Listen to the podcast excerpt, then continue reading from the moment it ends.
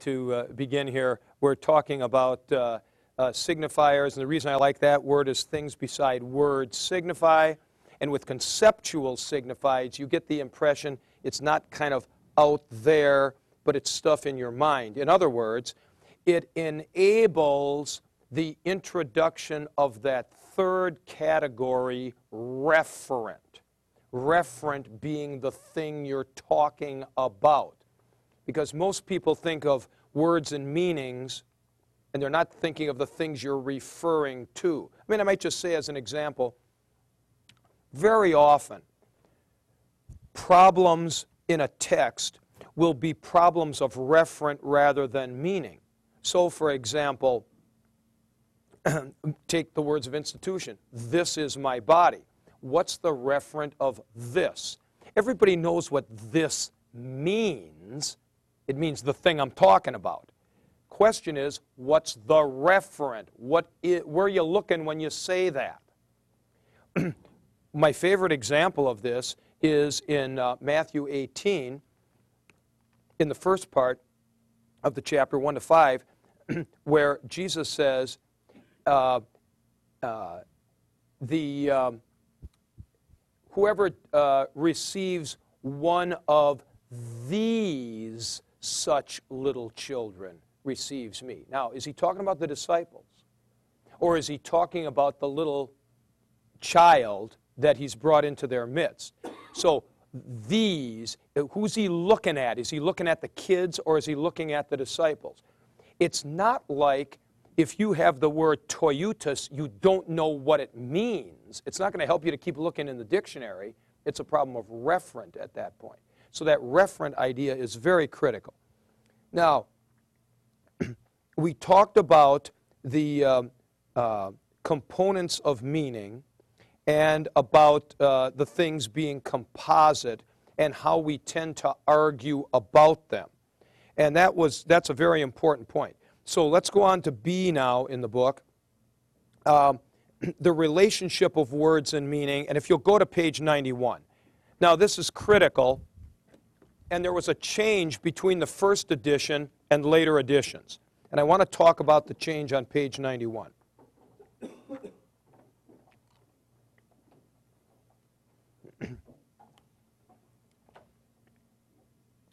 B1 toward the bottom. Let me put this up on the camera here. the relationship between words and meanings is a product of convention and is not intrinsic. What I had in an earlier version is this statement. The relationship between words and meanings is arbitrary. That's not really the same thing. By a product of convention, I mean there's no innate meaning to something. But it's not arbitrary in the sense that tomorrow I can use computer to mean automobile. By product of convention, we're saying the sociocultural context allows you to come up with a meaning for something or to use something with a particular meaning. Now, what is arbitrary, except for onomatopoeia, is the particular signifiers that you use. For this to be pen and not nep, pen backwards, there's nothing inherent in pen that it ought to have that as its meaning, and I can then use that to refer to this object. So the product of convention is very critical but that's not the same as it being arbitrary, and there's a footnote about that. Now, as an example of the product of convention, take a look at this little cartoon that I've got right here from Animal Crackers. And the bird is saying, What does ribbit mean? And the frog says, it can mean a lot of things. It can mean hello or goodbye or what's new or a nice day. Oh, oh, it's a lot like tweet tweet. So you basically have the kind of conventionalized nature of these things here. the conceptual signifieds that they're designed to produce is the same, but there's nothing inherent in ribbit as opposed to tweet tweet. Now, the really critical thing, and, and, by the way, let me just say, this is all part of my general napalm bombing against etymology. All right? Against thinking that there's some inherent kind of connection between meanings and words or conceptual signifieds and uh, signifiers. Now we get to the critical stuff on discourse and labeling. So go to page 93. And this is where we start rowing into deep waters. When we use the sig- signifiers in discourse, we apply them as labels, saying that the referent, that's the thing we're talking about, has characteristics which are congruent with the characteristics of the conceptual signifieds which these signifiers evoke in the memory world. Hence, we get this gosh awful diagram. Okay, I've got a bunch of uh, uh, markings on there, but let me put this up uh, nonetheless. Now, I want to talk about this diagram. A whole bunch of you said, please explain the diagram. First, note along here, along the bottom, you have sender, signifier set, i.e., the marks on the page, the words understood as signifiers, and receptor. Now, those three, sender, signifier set, receptor, are the things that we had in the introduction in the chart on page 17. So go back to page 17 and you will see author, text, and reader. So you shoot up page 17's diagram with steroids, you get to page 95. now, what I'm trying to contend with page 95 is this what happens when a communication takes place. Now, let me try to explain the diagram. For the purposes of this illustration, I am just going to talk about basic descriptive discourse, like saying, I can see Dale through the window. I mean, something like that, a basic descriptor. now let's look at the diagram. So I am the sender or the source. The diagram begins in the lower left. Now you go up the arrow. I perceive a referent. This guy in the control room with the glasses on and the shortish haircut. Notice what it says referent. Perceived as complex of characteristics. It's what I see. Now, nothing's happened yet. Now, a conceptual signified then arises in your mind. So look what I have up here. A referent is recognized. In other words, I look over there and I say, now, who, oh yeah.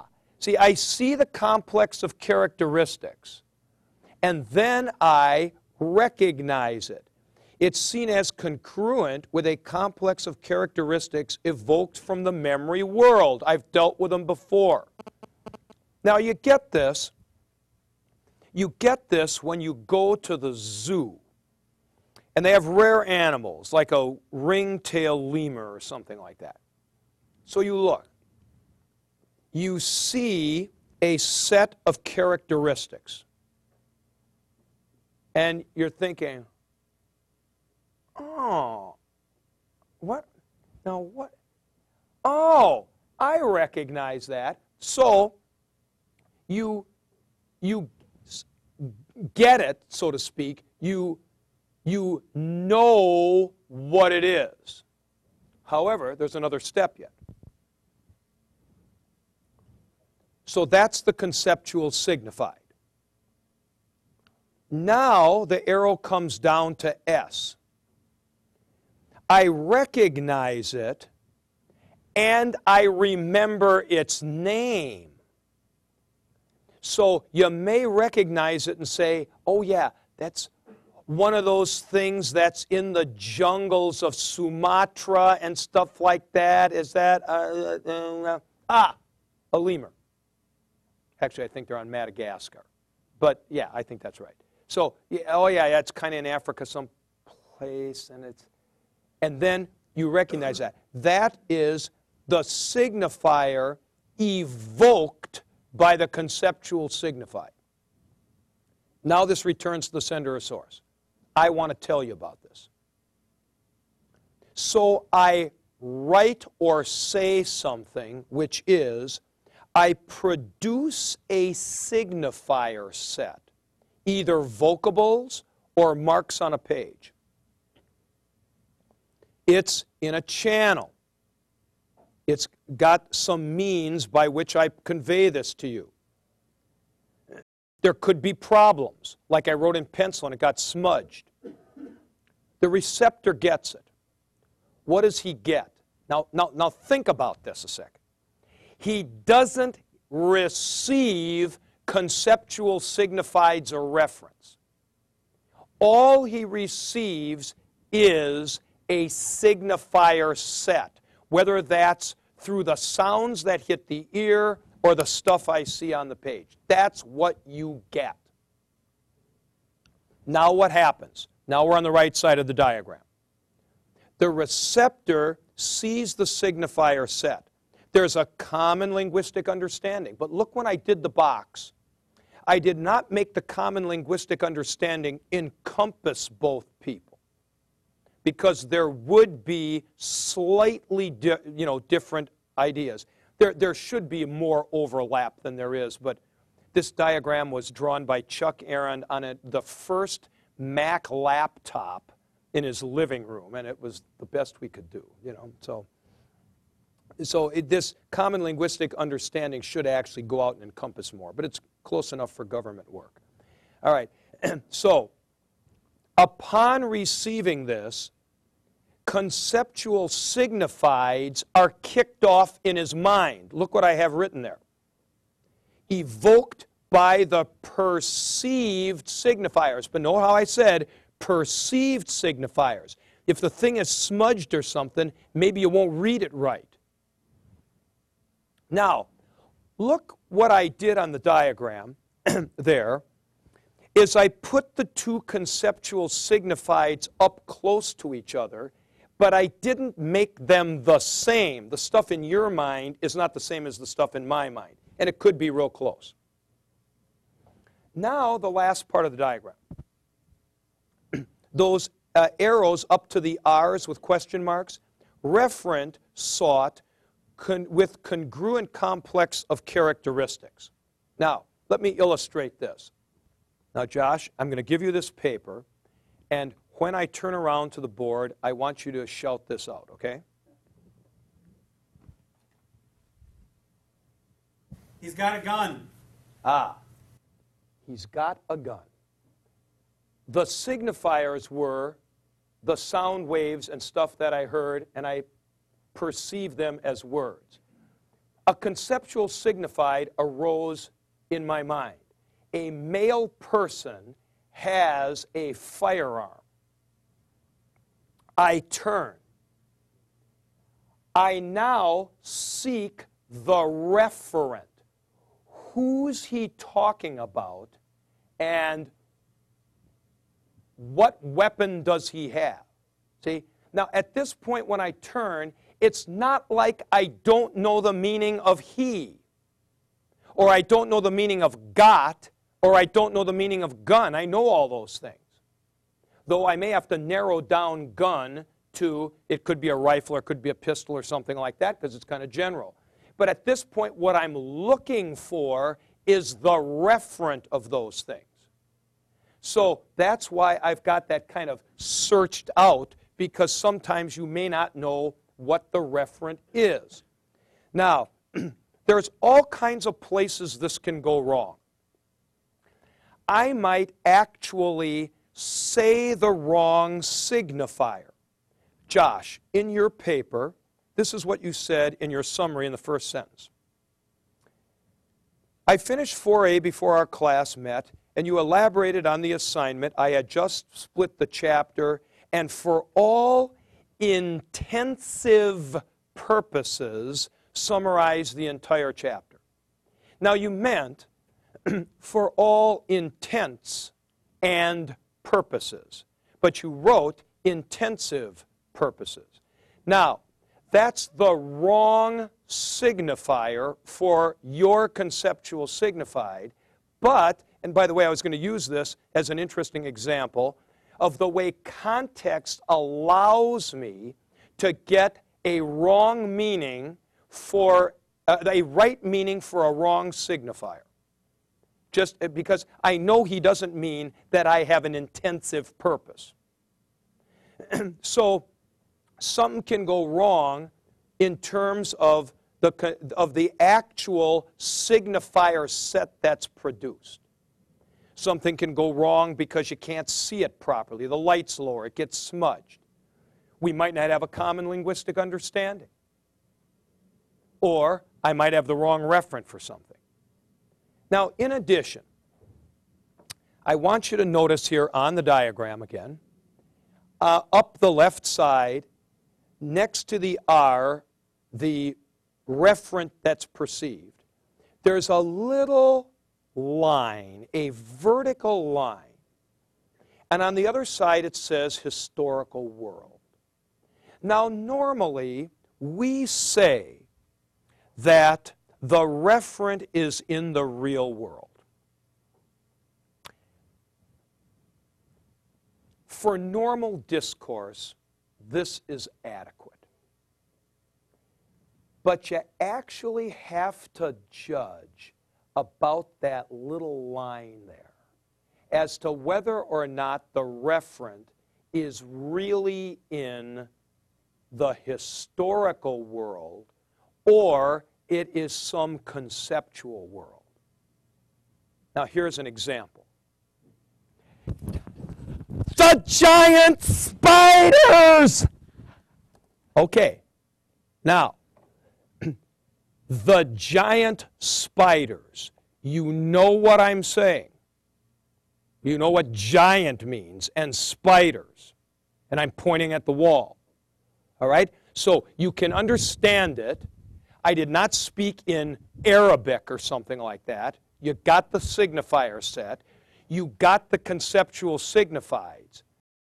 I had a referent. Did the referent correspond to the historical world on the other side?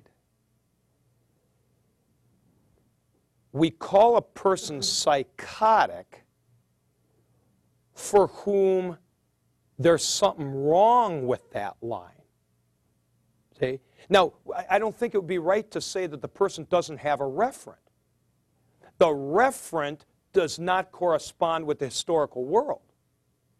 Thus, I would like to say, uh, I mean, the, the way I like to put it the best is to say that in actual fact, I mean, your cheap, quick, dirty, and nuclear answer is the referent is in the historical world. But actually, your referent is the, in the perceptual, conceptual world. And you have to make another step to say whether that's the historical world. Thus, we can write fantasy novels, or we can talk about unicorns. See? So the source of our conceptual signifieds would be the historical world. Parts of a unicorn can be put together from rhinoceroses and all kinds of things. But the actual referent, when I talk about unicorns and knights, would be objects and items and activities in the perceptual, conceptual world. Then you make another move to talk about whether or not that's historical. And there's a huge issue with that because if you don't cross that line, if it isn't in the historical world, then all of a sudden, on a large scale, there are different meanings that you're going to be able to get out of a story. Like, like for example, if suddenly I'm telling you something about, um, oh, you know what I just saw? I just saw this in the paper. I should have brought this along. Somebody's written a novel about what things would have been like in the west country of Britain, in Wales, if D Day had failed and the Nazis had invaded England. Now, you know, there will be this whole world that's constructed, but the referent is not the historical world. Now, what starts to happen then is you cannot, for example, at that point, start drawing historical conclusions. But you can draw, we'll talk about this in chapter 9, you can draw existential conclusions about how people are, how do people react to situations, and so on, like that. So you can do different things with the story depending upon whether you're able to cross that line or not. So it's not insignificant. I mean, this has great ramifications of do you think that the resurrection is historical and stuff like that? Okay, go ahead. I have a question about the chart still. Okay, yeah, Um, go ahead, Justin. I'm- I'm confused on how you can already know the referent just by the sender. Wouldn't you have to s- know the uh, signifier? No, wait, what, what do you mean, know the referent by the sender? Who's knowing it? The receiver? See, I'm, uh. I'm describing a process like if I say to Josh, Justin is asking me a question. I'm referring to you. I recognize you. See, I, so I'm starting the diagram down at the lower left, and I am perceiving a referent, i.e., you. But you've already said the signifier set when you've said the sentence, right? How, how, how can you determine a referent without the signifier set yet? No, um, here, looking at the diagram, none of this is in existence at this when I start out. I'm looking at you, I'm seeing you, I'm recognizing you as this person in the class in the front row. Your name, and, and by the way, this happens all the time to teachers. You know, I recognize JB, let's say, and uh, you know, I can't remember what your real name is because I call you JB all the time. Well, see, I can recognize all kinds of stuff, and I may not be able to name it or, you know, give the noun, it's, uh, give the proper noun to describe it. So, assuming I can, the signifier pops into my mind, so to speak. Now, at this point, like I'm covering this up now in the diagram. At this point, now I'm ready to send the signifier set. But this is all in millimicroseconds. Just in a, you know, like that, right. But all of this is happening here and around before there's any signifier set, so nobody can know anything. Before I start to speak, he has no idea if I'm going to talk about what are the Packers going to do after Brett Favre retires. You, you know, I mean, he's, he has no idea what the uh, signifier set's going to look like. Okay. Is there another? Set? Yeah. Can I, In terms of the referent being in the historical world, yeah. would a biblical example maybe be the book of Revelation, Yeah. where it, Yeah. is Right. this in the historical world or is this a conceptual narrative? And Yeah, right, right. Um, Genesis 1 to 3. I think even stuff like Jesus walking on the water, you know, is, is this some, some kind of fable or tale or, you know, and so on like that? Yeah, right. I mean, there's all kinds of things where if you are taking um, even the parables, you know, Oh, in fact, Michael, I'll give you an excellent example, and this is highly controverted. The parable of the rich man and poor Lazarus. See, now, is, does that have kind of reference in the historical world, or is it a story like the sower? All right, the sower went out to sow, and he scattered seed upon the ground, and the first ra- uh, fell on hard ground. Now, you're, you're not, at that point, you're not supposed to say something like, Really? Who was that guy? You, you know, I mean, you're not thinking, what kind of seeds was he using? So, you, what you're doing is you are actually getting something else out of the story than a historical description of, of Itzhak, who lived outside of Haifa, you know, doing something like that. So, yeah, there are a lot of things at stake on, on this. And, um, uh, you know, partly, I'm not really worried when I do this ultimately about, you know, a lot of specific passages in the Bible. This is just my communications model for how it works, but it comes up really critically when people start saying things like this, and I will be reading to you examples in chapter 9, where they say, the Bible isn't historical, but it's like history. Okay, now I'm going to be contending that once you say that the referent doesn't bear a tight relationship to the historical world, you can only get certain kinds of truths out of that text, like the story of the Nazis conquering England, let's say. And you can find out what are English people like, and you know, and so, but you're not going to know anything historical about what actually happens. So, what I mean, this is this is the the quick answer to this when the wall stays up and the referent isn't really in the historical world, you tend to get existential truths. Whereas if it does cross, you get existential truths and you get historical truths from it. See? Now, it's, it, it's not true to say, you're raising a profound question here. It's not true to say that if a story is not historical, that there's nothing true about it. That, that's, that's a conservative mistake, is to say, well, you know, if it's not historical, then there's no truth. No, no, no.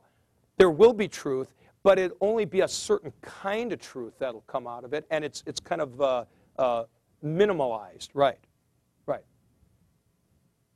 Okay, good.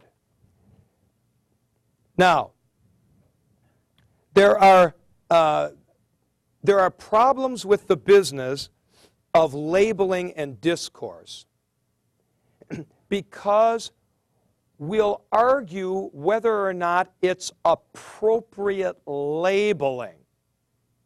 So you might argue, I know what you mean, but I don't know whether calling Justin a traitor is actually correct. We both have the same meaning of traitor in mind, but whether it's right to put that label on him, that's a different issue. So, in other words, lots of times the argument will be whether or not labeling is appropriate. This is especially problematical, as I said in the book, when you have human reaction components. Look, there's a footnote in the chapter that says Justice Byron Whizzer White, Associate Justice on the Supreme Court, was not correct, not correct, when he said, um, uh, I can't define pornography, but I know it when I see it. He's absolutely wrong about that. You can define pornography. The question is whether it's appropriate to label a particular referent as pornographic or not. So, I, I mean, pornography can be defined as something like a, a pseudo artistic production which caters to prurient interest and has no redeeming social value, you know, something like that. Now, the question is does putting a, uh, a, a uh, crucifix in a jar of urine, is that pornographic?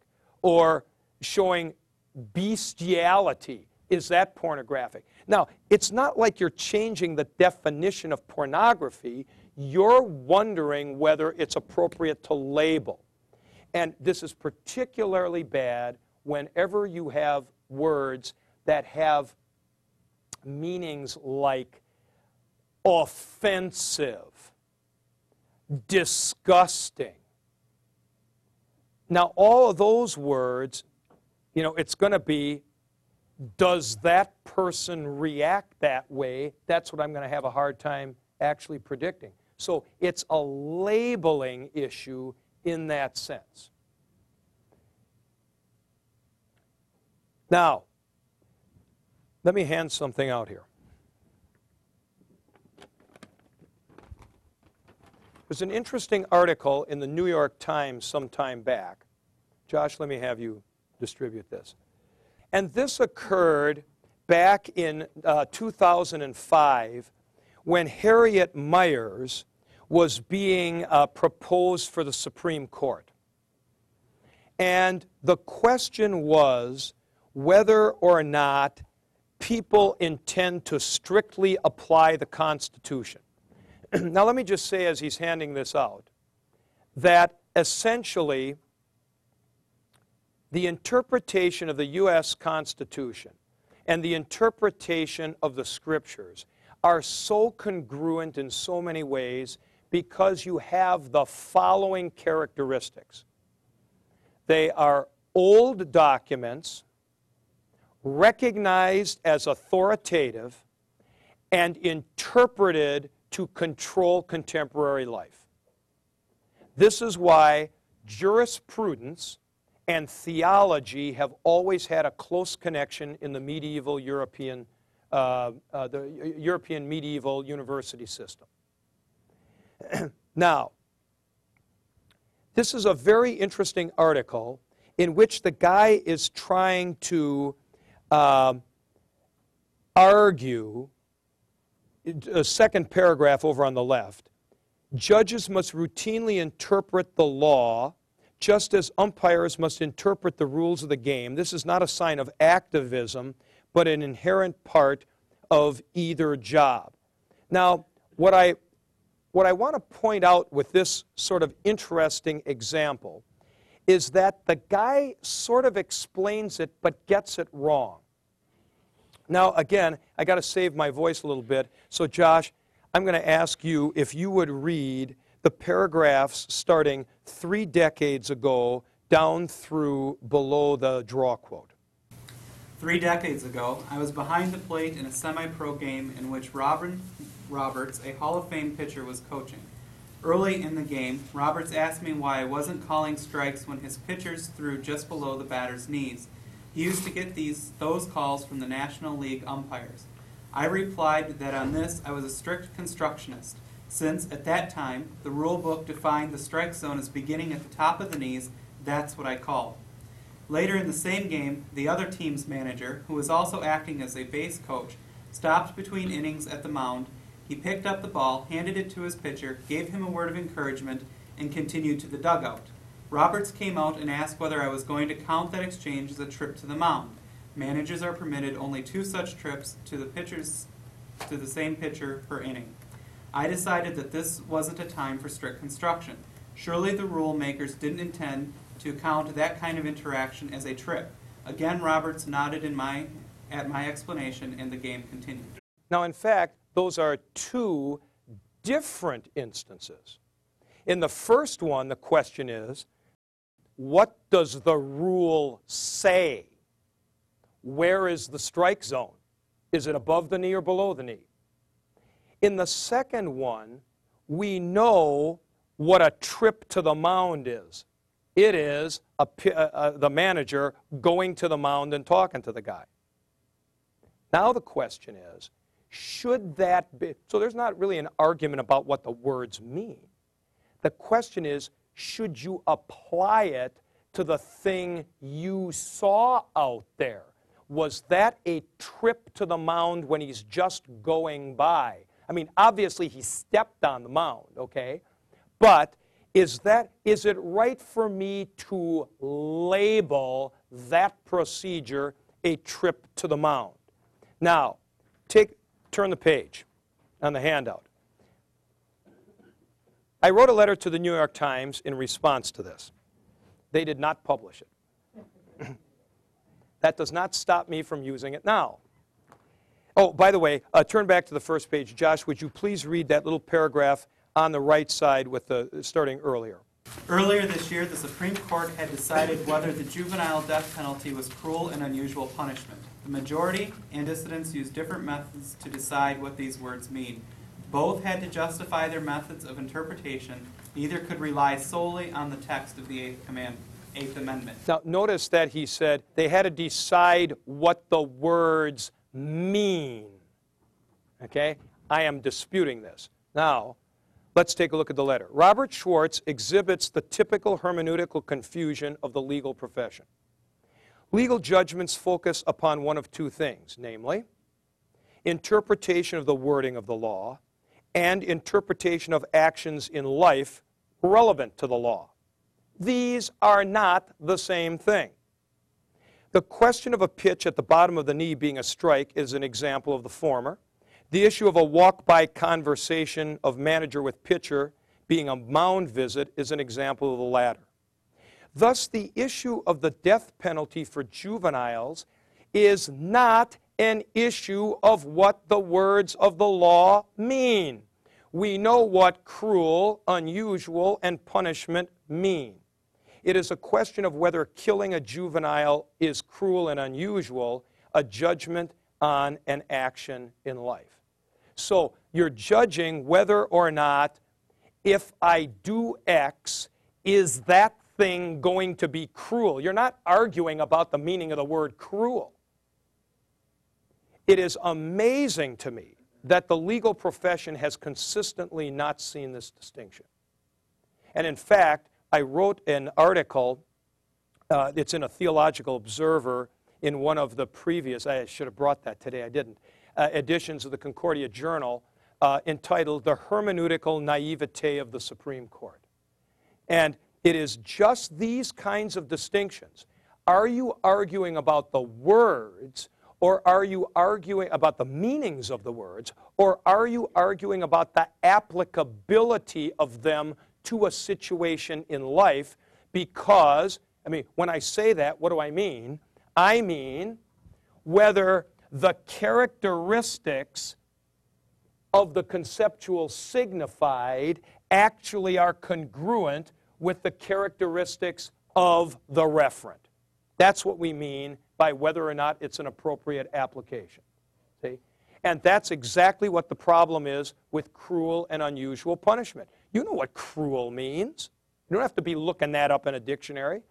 The question is is it cruel to hang a guy? Is it cruel to, to have a firing squad? Or is it cruel to have, let's say, lashings, whippings, something like that? Is that unusual? So, this is particularly problematic when there is that human reaction component in there because you don't always know how people are going to react. Now, folks, this is why hermeneutics is part of not just interpreting the Bible, but interpreting life. You're having an argument in your congregation. Make sure you know what the argument's about. Are you arguing about words, the meaning of words, the meaning of the constitution of your church, the meaning in the Bible? Or are you arguing about whether the characteristics of the thing you're applying it to are congruent with the meanings of the words? Those are two different issues. And as long as you don't see the difference, you're going to think you're arguing about the meanings of the words, even as Schwartz did here in this article. Okay. Uh, question? Yes. Yes, sir. Dan. Would- Would that be similar to saying uh, whether you're following the letter of the law or the spirit of the law? No, no, no. That's, that's very much the way lawyers go wrong. Um, it is a matter of, uh, you know, by the way, Dan, thanks for bringing that up. I spent some time Sunday in preparation for this class taking a look, and I'd like you guys to take a look at this because I'm going to be referring to this in the future. I'd like you to take a look at the Wikipedia online, the entry under these two things for constitutional law. So this is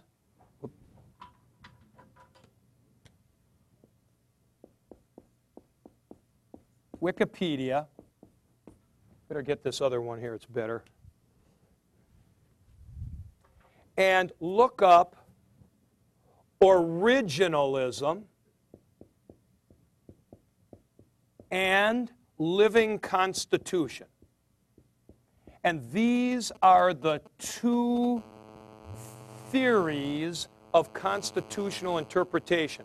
I want to go to an original meaning or it's a living document that has to be adjusted to the current circumstance of the world.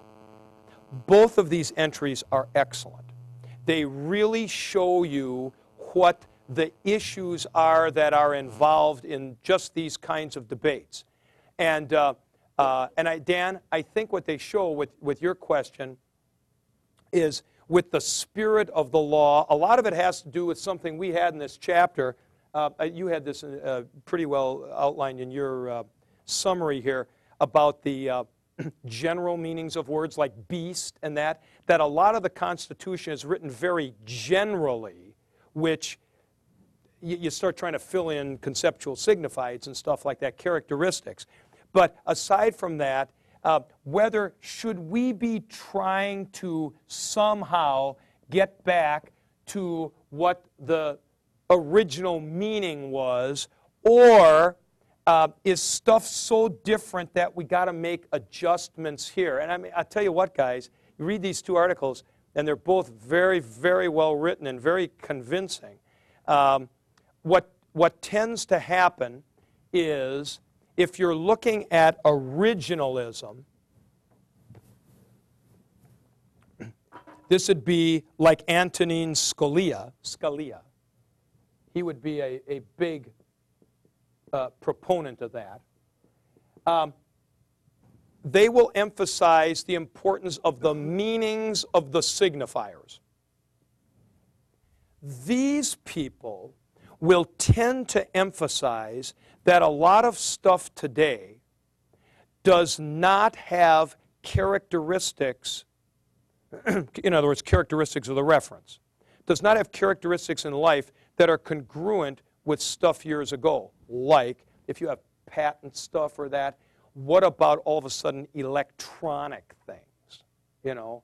So all of a sudden there are all kinds of characteristics that you're trying to kind of label, and nobody even had labels that invoked conceptual signifieds that were anywhere close to these things. They, so they will tend to be on the characteristics of the new world sort of thing. Um, but take a look because arguments about applicability of the Bible are all congruent with this kind of stuff. Now, we talk about that in depth in chapter 13. but gall darn it, most people think there's a Bible mandate to tithe in the Old Testament, and they don't go along and say that we ought to have cities of refuge. See, now, how did that work? So, that whole business of what's applicable and what's not, all of that is, um, you know, just part of this, this giant problem of bringing an authoritative, community recognized, old document into a contemporary situation and making it speak in a living way. That, that's the, the legal profession, and we have the same issue with those two things. now, uh, just continuing here with my uh, kind of summary before we get to the papers, the, uh, uh, the issue of reference being seen in relationship, reference being seen in relationship to one another, uh, so that you can actually um, have the same referent, like Judy Vels wife, daughter of Helene Hayes, sister of Joyce Shum. You're talking about the same person, but you're seeing the referent in relationship to different people. Now, this is the basis of all spy novels that the tennis player, the banker, and the Russian mole are all the same guy. You know, so you're talking about the Russian spy and it turns out to be the same guy. He's got a different relationship seen that way than the tennis pro. So you can have you can have different signifiers labeling the same referent, different conceptual signifiers coming up, but the reference seen in different relationships. Now, in many ways, the most important part of this chapter, to be honest with you, is as you get toward the end in D, with this larger whole. Page 99. So that the, the meaning of the larger whole is more than the sum of the meaning of the parts, but the parts as a whole. Get your Hebrew Bibles. Page 2, Genesis 1:27, a, a terrifically important text.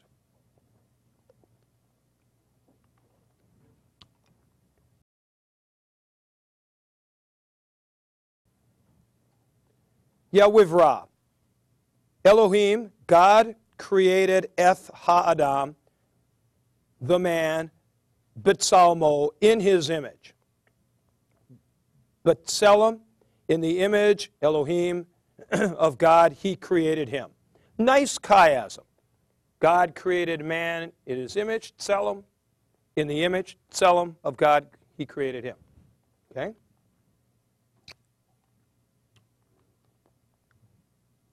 Notice the athnach, that little mark under the otho.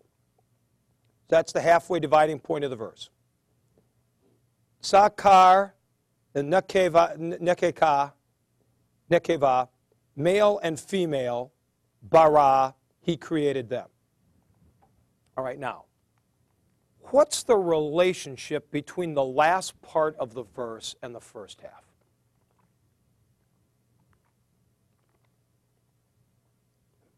I'm not arguing about any of the vocables. Is this verse saying God created man in his image? And the image of God consists in them being male and female. He created man in his image, male and female, he created them. Or is the second half of the verse going on to a new idea. God created man in his image. In the image of God, he created him. Furthermore, male and female, he created them. Now, the meaning of the whole is going to be different, and I haven't changed any meanings. Generally, this is what's called syntax. Okay? But as you'll see us argue in chapter 5, there kind of is no such thing as syntax. Syntax is really all this semantic stuff, but signifiers and conceptual signifieds in relationship to each other. It's not something different. It's meaning, but it's relational meaning, not just meanings of individual parts. At this point, all I want to argue is this that the meaning, the total meaning of that verse can never be understood simply by adding up the meanings of the individual words. Because you're going to have a whole different idea of the relationship between male and female and the image of God if you take it as repetitive as opposed to taking it as moving on to a new idea. So, this is just such a huge thing here that syntax, I mean, another way to put this is syntax is never an afterthought. And by the way, this is why, um, if we get off the Mark Wood train to oblivion here, uh, th- this is why nothing can generate into word studies. See, because your, what you think the image of God means has nothing to do with looking up all the instances of the image of God. You're going to have to make a decision on this verse as to whether or not the last half is a definition or not. And that's got nothing to do with looking up Tselem. Now, it is interesting that also the individual signifiers receive their meaning from the context. Now, JB, I'm coming back to your thing right here. When you said intensive purposes, I knew you meant intents and purposes. Okay? I did not go around looking up the word intensive. You will not find, as a definition, definition of the word intensive, synonym for intense and. Okay? But I knew the meaning of the vocable by the meaning of the larger whole. Take a look at this. I found this, I copied this down from the Mansfield, Ohio News Journal in uh, July of 07 on the front page. Now, mayoral race launches rumors, denials. Buzz has GOP chair backing Indy. He says no. What does Indy mean? Now, if I had just put up the word Indy, I N D Y, lots of you probably would have had no idea what Indy means. In this context, what does it seem to mean? An independent guy running. Exactly. You have no idea of that by seeing I N D Y. If you haven't, I had never actually, how many of you have seen this word Indy before? Okay, just a few guys. I saw it the other day spelled I N D I E, but that's the only times I have ever actually encountered this word. When I saw it in the Mansfield paper, it's the first time I had ever seen this word. Well, you can kind of figure it out from looking at the context. And that's how, that's how the thing works, that the total context will give you meanings of individual. It's not just building up all the individual meanings in that way. Okay, we're um, about at time here. Um, I'll just say at the very end, because we kind of covered this already, the business of the spiral we've kind of talked about with the whole bootstrapping discussion. So you, you do have to know, for example, in that headline, you do have to know mayoral race and so on like that. You got to know some stuff. Uh, uh, so you can't kind of start with nothing, but the circle is always going to allow you to expand and kind of get better. So it's like um, um, it's like a turbocharger on an engine, where the faster it goes, the faster it goes, which is different than a supercharger. So with a turbocharger, the, it uses the exhaust to actually feed itself to go faster. That's the way it is. You start out, you're going with your bootstrapping operation, and then the thing gets better and get better as you kind of uh, work more and more. I'm going to go through a number of comments of, on your papers here, uh, some very interesting things. We have to cover 4B on the relationship between language and thought. And somebody sent me the other day a very interesting paper about how the, our linguistic structure may not facilitate dealing with quantum. It's a very interesting thing. Okay, we'll see you tomorrow.